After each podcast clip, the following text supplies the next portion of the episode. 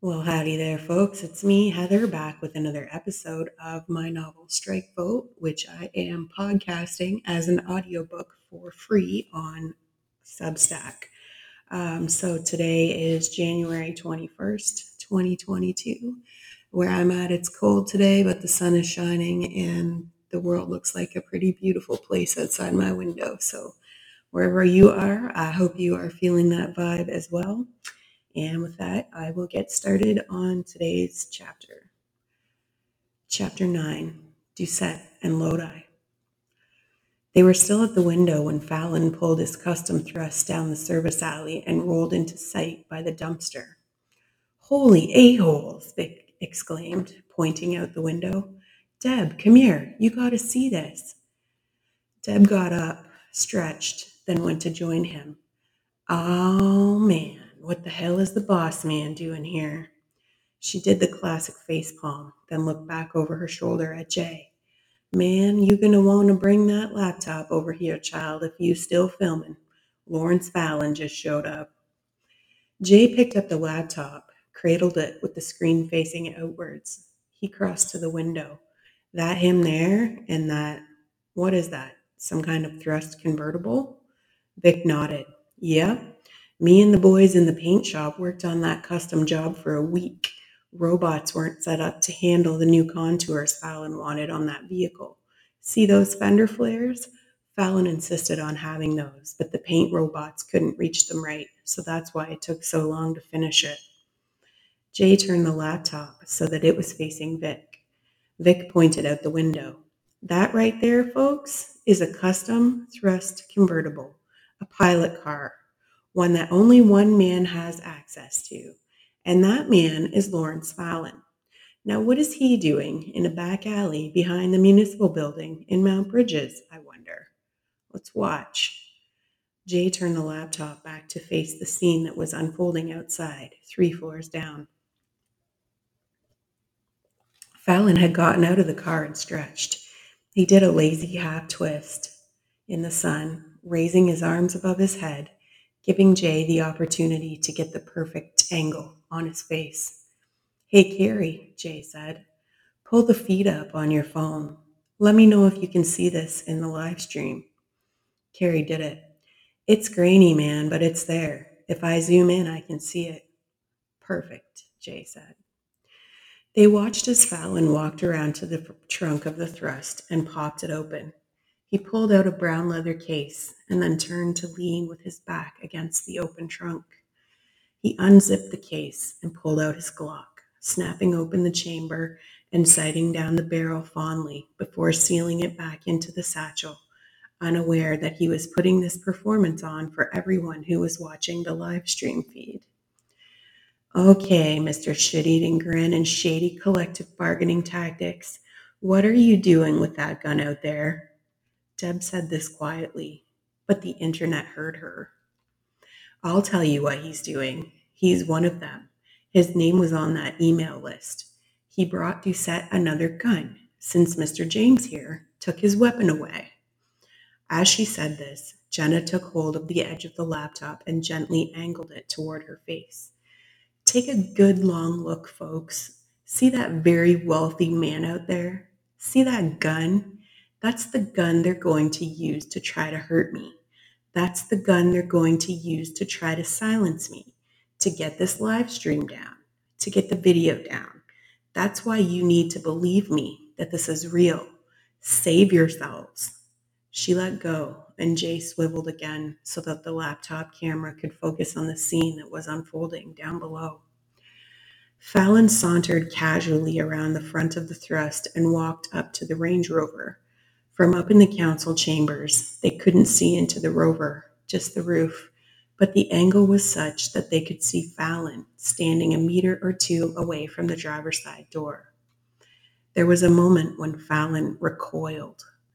Probably got a look at that fox guy's face, Carrie laughed. He turned an alarming and admiring smile to Lodi. Man, that swing. One day you're going to have to teach me how you did that. At the bottom of the Facebook live stream, the number of people viewing grew. Fallon had been shocked to see the damage on the face of Gilles Doucette right, but he recovered quickly. Man, I wouldn't want to be the guy that did that to you. Once you get a hold of him, you can make him pay. Grinning, he passed the satchel through the open window. Inside the vehicle, Doucette was seething. He'd heard Fallon pull up, get out of the car, and pop the trunk. He'd heard that idiot unzip the satchel, and then he'd heard the telltale whir and click as Fallon spun the chamber on the Glock. The gun was nice, the Glock a worthy piece of iron, but Fallon was a dolt. How many of them were watching that little performance from the third floor window? Doucette wondered. Fallon may not have noticed that there were people up there watching, but the fox had noticed. Oh, yes, indeed. Fallon was a buffoon, that much was obvious, but telling him so would only drag this shit show on a little longer, and so Doucette kept his comments to himself. Internally, however, he did add Fallon's name to his personal shit list. He took the gun case and the drugs, then scowled at Fallon until he left. At least he knew enough to keep the cops under control, Doucette thought. While Fallon hauled ass out of there, Doucette did a hefty snort of the cocaine and felt better almost immediately as it hit his bloodstream. His, the raging throbbing in his face diminished, and he crept across the front seat to the passenger door, wondering if they could see it open from the window. He thought not. He was pretty sure the corner angle of the dumpster was deep enough to hide the movement, and he was right. No one in the council chamber saw him exit the vehicle or crouch walk around to stand with his back pressed up against the far side of the dumpster. He risked a glance, keeping tight to the side of it, and then looked at the, at the window through the weapon's magnified sight. There were about six of them, six round faces, easily enough for the Glock to take on, sorry, easily enough for the Glock to take care of from this distance. He allowed himself a quick and satisfying mental vision of himself capping them all in their shocked, piggy little faces, mouths a round O of surprise as he capped them one by one. Pop, pop, pop, pop, pop. That would be too easy, though.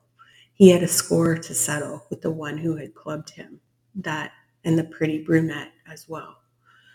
They weren't quite looking in his direction. They were looking to the other side of the dumpster where Fallon had been Doucette considered his options. The tall kid was on the far end, beside his little Asian girlfriend. Beside them was a pretty brunette that had to be the mayor. He felt a tightening in his groin. She'll do, he had said to Cynthia, and she would. Beside her, another guy was talking to a shorter, dark skinned woman. A beautiful, dark skinned woman. She'll do too, he thought and maybe the Asian girl too. He panned the scope a little further down the line of faces. There was one last face at the window, and on seeing who it was, the twinge of recognition he'd experienced earlier thudded into place inside his mind. Lodi fucking James, he thought, and pulled the trigger. From the corner of his eye, Lodi saw the muzzle flash. He, he reacted on instinct, his years of military training coming to the fore and taking over. The ripple effect occurred again. Time slowed down inside his mind. Movement stretched out. Events snapped into sharper focus as he went into the flow zone. Get them down, he thought. And even before the thought had finished registering, he let his knees go slack. He shifted his weight, threw his upper body to the left, directly into Debbie's chest. Get down, he roared. His arms shot forward as he pushed her. Debbie turned her head to gob at Lodi with eyes as wide as saucers, even as the air was rushing out of her lungs as she was falling, flying backward into Vic. The sudden sideways momentum generated by Lodi's lunge toppled the five of them like a house of cards as the window shattered inwards. Shards of glass rained down. The bullet sheared an upward path across the room and lodged itself into the recessed woodwork of the ceiling. Another followed, then another, but the people on the floor were safe. sprawled in a tangle of limbs out of the slanting line of the trajectory. Jay had fallen over as well, but he righted himself quickly and turned the laptop in time to catch the majority of what came next. Fuck you, James! Doucette's scream of rage came to them on the open air, but he had stopped firing. Lodi's ears were ringing. He still had tinnitus, damage from his last encounter with Doucette, and probably he always would. But he heard the quiet when Doucette stopped firing, and he also heard it when Doucette had screamed his name. Lodi was on his feet in one smooth motion. He drew the gun from the waistband of his jeans and clicked the safety off. With his back against the wall beside the shattered window, he looked out, holding Doucette's gun in front of him. Their eyes met, and Lodi recalled the memory of the first time he'd laid eyes on Gilles Doucette, the battlefield outside Kandahar, the silent screams of his wounded and dying friends around him. Just like then, Lodi's damaged ears were ringing from the close range blast Briefly he recalled the high-pitched whine that had filled his head that night, and the pain like an ice pick jammed into his ears as Doucette emerged from the hovel that was supposed to be abandoned. Lodi's higher-ups had been wrong about that, he found out later. It hadn't been an IED factory at all. It had been a drop-off point. The weapons originated from that hut, sure, but they weren't being built there. They were being brought there, imported by Doucette and his gang, who were reaping profits from both sides by prolonging a war they were not a part of, selling the very weapons to Al Qaeda that they were using on Canadian soldiers, men like Lodi's friends, whose body parts lay shredded and destroyed like garbage on the sand around his feet. Doucette, emerging from the hovel, drawing his weapon. Lodi, reaching for his own and finding it missing Doucette had fired, and all that Lodi could do was watch and feel the bullets strike his body armor. That and welcome the pain of their punch, the thud of metal striking meat, because he blamed himself for the lives that had been lost that night. But he hadn't closed his eyes, not then, and he would not close them now. Lodi had lain there staring at Gilles Doucette committing his features to memory in case the opportunity arose to meet him again, identify him in a lineup, testify in a court of law, or gut him in his bed. Doucette knew Lodi too, apparently, had called him by his fucking name, which meant he probably had access to the army's files, because as far as Lodi knew, that was the only record of that horrible night. And now here they were, again, face to face, and Lodi wouldn't look away. He knew that as crazy as this day's events had been, nothing short of fate had brought him to this moment. The battle between he and Doucette had been put in motion long before. The outcomes of that terrible night had rippled into a string of events that had led them both right here to now. Maybe their story would end today, one of them standing over the corpse of the other, and Lodi prayed that it would be him standing over the fox because God help Jenna if it wasn't voices drifting to him from the tangle of living, breathing bottles, bodies on the floor around his feet, asking what was going on, if he was okay, if they were safe, but he took no notice. He stared at one thing only Gilles Doucette, the fox, and for the second time in his life, he watched as Doucette raised his gun arm again. Lodi ducked around and put his back against the wall beside the window, motioning with his hands for the others to stay down. Go ahead, Doucette, he yelled. Go ahead and waste your ammo, and when it's gone, I'll come out there and shoot you with your own gun. There was a sharp intake of breath from at his feet. He risked a glance at Jenna, shushing her with the barrel of the gun to his lips. Then he cocked his head, listening to hear if Doucette had more to say. Silence from below, Lodi was just about to risk another peek out the ruined window when Doucette spoke. That you that clubbed me earlier, James? His voice dripped with hostility and rage. Lodi let a ch- chuckle drift towards him. That was just a taste, old man. I could have killed you. Had my hands around your throat. Another silence wafted up, and then a moment later, they heard the Range Rover's door slam shut. Lodi became aware of the feeling of being stared at. He looked down at the group of frightened people crouching on the floor beneath the window. He knelt, pointing at the sunken area in the center of the circular ring of tables that made up the council chamber. Keeping his voice low, he told them they would be safer down there, and one by one, they crawled toward it. Mary, her expression wan, had her arms around Tamara.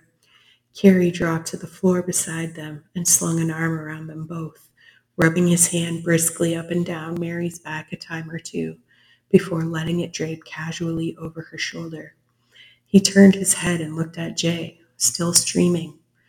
These dudes were right. That Fallon guy brought a gun here. He used it to shoot at us. Shit's getting real now, Carrie muttered. Watching them, Jenna couldn't help but agree. The day had gone from bad to worse. They were being shot at in the council chambers, for Christ's sakes. If it hadn't been for Lodi's quick reaction, some of them would have been dead. She cocked her head and looked at him appraisingly. He was still hunkered by the window, craning his neck at different angles and trying to somehow see around the dumpster. It's as though he has appointed himself our protector, she thought. And as he leaned hard to the left, she couldn't help but notice the way the fabric of his t shirt clung to the muscles in his back. A sliver of smooth flesh became exposed above his jeans. She peered closer, berating herself internally. Get a hold of yourself. But she couldn't help it. The guy was beautiful he was the most beautiful man she had ever seen, and she found herself having a brief and vivid daydream of what it would feel like to run her hands over that smooth skin and pull him close to her. Suddenly, she felt a tickle along her ear as Wanda Blake leaned close enough to whisper, Busted! She felt the blush rise to her face. Wanda, you startled me. I was just, just I know what you were just, okay? Hell, I don't blame you. Even I was looking. How do you think I caught you? He's nice to have around, isn't he? Wanda nodded her head toward Lodi, who was crab walking backward from the window. They heard the double pop his kneecaps made as he stood up, and then there was a moment of awkward silence as he realized that they had both been staring at him, and they realized they'd been caught. He cleared his throat a faint blush coloring his cheeks, and then he dropped down beside them on the floor. He leaned back against the step, appearing totally at ease. Doucette's gone back inside his vehicle. It's not the ideal situation. My guess is he has a phone in there and used it to get that Fallon guy to rearm him. That about sums it up, Vic muttered. He looked into the webcam. Mine and Debbie's boss just brought that thug the weapon that we all got shot at with. Vic looked wryly at Deb. It's like, I knew he was a shitheel, right? I just never figured he was that bad. Debbie slammed her fists down on her thighs in anger. Vic, Fallon's one of them. He's the man who sold the world. And you and I, we work for him. We work for him if they're fracking here illegally and it's causing all this damage that people in the evac zone are going to die from, well, then we're part of it. All of us, me and you and Kimmy Pembleton and Murray Chen and everyone we work with, we're a part of killing people because the money that pays our paychecks is dirty money. Hell, if the evac zone floods and people die, it's blood money. And how are we supposed to just go in there in two hours and start our shift? She held her hands palm up, but Victor had no answer for her. It's messed up, dude. I know. It's terrible. Fallon knows. He probably thought the whole thing up. He's the one that makes the money from it. He's selling all these vehicles because they're supposed to be environmentally friendly. And yet, the way they get the gas is to run the fucking things is damaging the planet worse than anything. Everything is a lie. It's all a lie. Everything the corporations tell you. like this or that is good for you when actually it's causing cancer or leaching radiation into the water table. I'm just fed up with it. Those dirty, selfish, gluttonous fucking pricks. How do you justify that? God, it makes me sick. How do you watch a slideshow telling you that you're about to kill a bunch of people, then just calmly sit around and agree to cover it up? Deb was crying by this point, hot tears of rage and frustration falling down her beautiful face. She scrubbed them angrily away with the back of her fist. Vic reached out and pulled her against him. She buried her face against his shoulder, crying bitterly. Shh, he whispered against her hair, rubbing his hand up and down her back. Shh, Deb. We didn't know. Me and you and Kimmy Pembleton and Murray Chen. We didn't know what they were doing. We have nothing to feel bad about. We didn't know that they were. Well, we sure as fuck know now. Deb pushed back from him, rocked on her heels, and stood to pace the room. Stay back from that window, Lodi muttered. But Deb thrust her arm out stiffly and pointed at the shattered glass. Vic, we can't, I can't, go into work today at three o'clock and start my shift and just proceed like nothing happened. We need to tell people what Fallon's done. We need to stop production at the plant. We need to blow the whistle. We need to, to, she broke off, biting delicately on the edge of her perfectly manicured thumbnail. Tears glistened in her eyes. She looked wild and magnificently human and vulnerable, and Vic felt something stir inside his heart for her. Debbie caught his eye and held it, and her voice dropped to a whisper. We need to do something, Vic. We need to. Wildcat, Victor said. Deb's eyes widened. We need a fucking wildcat, Deb, right now, while Fallon's there and those TV crews. He looked at her intently, and then impossibly, he winked at her, and then she was laughing and crying all at once. Yeah, Vic, Deb said. Then she did something that shocked him. She leaned over and smooched him soundly on the lips. She pulled away, and he touched his fingers to his mouth. She smiled. Let's go teach that SOB a thing or two about the people he's got working for him, hey? Fucking A. Vic held out a hand so she could pull him to his feet. Fuck those a-holes anyway. Jenna was watching this exchange and she felt momentum shift. Her little band of thieves was breaking up. Vic and Deb were branching off to fight a separate battle from the one that she was waging here at the municipal building and she wasn't altogether sure that she was comfortable with that. Wait now, wait a minute. What are you guys going to do? We're going to the plant to start a wildcat strike. Deb met Jenna's eyes. Jenna saw the determination there and knew there was no sense arguing with her. Besides, who am I to do that? If today isn't the day to follow your heart, when is? We're going to the plant to stop the line we're going to make that asshole Fallon answer to the things that slideshow says, and not another thrust rolls off that line until he tells us where the natural gas is coming from. And then we're going to do it on TV. Right, Vic? You bet. Gotta go now while he's there before the press leaves. Well, then I guess you better get going then, huh? Jenna gave them a smile, then held out her arms to Deb, who leaned in close and hugged her tight. Be safe, Jenna whispered to her. She felt Deb nod against her cheek. You too. Deb pulled away and grabbed Vic's hand. A nervous smile flashed between them.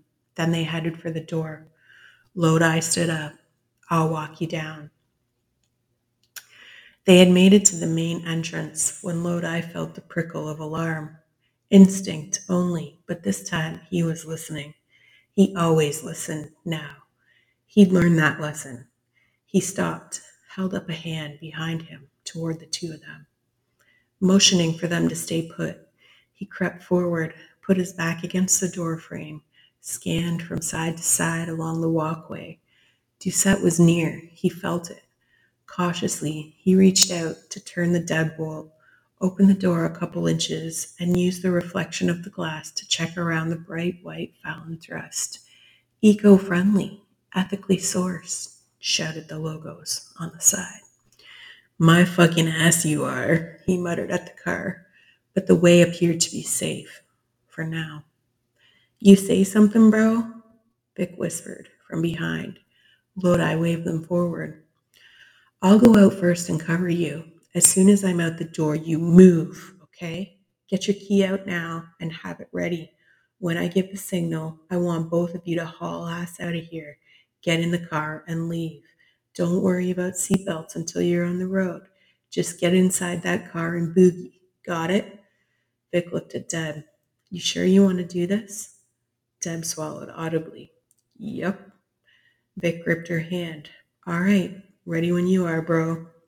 Don't take no shit, Lodi said. Nail that bastard to the wall. We'll do our best, Deb said. Wait. Vic stepped in front of Lodi. Earlier, you said you're new in town. Got no friends except for Wanda. Lodi nodded. Vic stuck out his hand. Well, you got one now. After what we just went through up there, you got one now. You saved our lives. Slowly, a grin broke over Lodi's face. He gripped Vic's hand and pumped it twice. Well, all right, he said. You got one too. Cheers, mate. There was a feeling of buoyancy inside him that Lodi hadn't felt in a long, long time. To disguise it, Lodi took a breath, then puffed air outwards. Okay, let's do this. Count of three. One, two, and he was out the door. Vic broke into a run, hauling Deb behind him. With his back pressed tight against the cinder block wall, Lodi watched Vic shield her with his body until they reached the passenger door before sprinting around to climb behind the wheel. The engine purred to life. Vic put it in reverse. The tires chirped. The little car squirted backwards and peeled out onto the road. Through the window, Lodi saw Vic flash him a quick salute. Lodi gave one back. He turned to go back inside the building, but something made him pause. There was a bicycle on the sidewalk, or what used to be a bicycle. Someone had teed off on it. The frame was bent and broken, the tire slashed. It rested in a jumble underneath a little wall plaque reading Mayor Doucette. He hesitated with his hand on the door handle.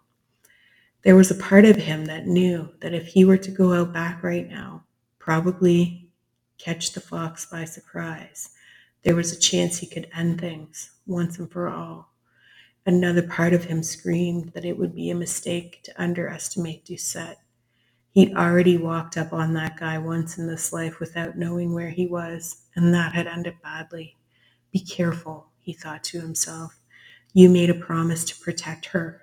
You need to be smart, to be ready. Don't blow this. He looked back over at what was left of the bicycle. Doucette had clearly been out front without them noticing. He could be anywhere, even right now. He could even be making his way upstairs to Jenna. Lodi winced at the image, then shook his head. He couldn't take that chance. Locking the door behind him, he ran back up the stairs. All right, guys, so I'm going to leave it there for today. I'll be back tomorrow with chapter 10, Debbie.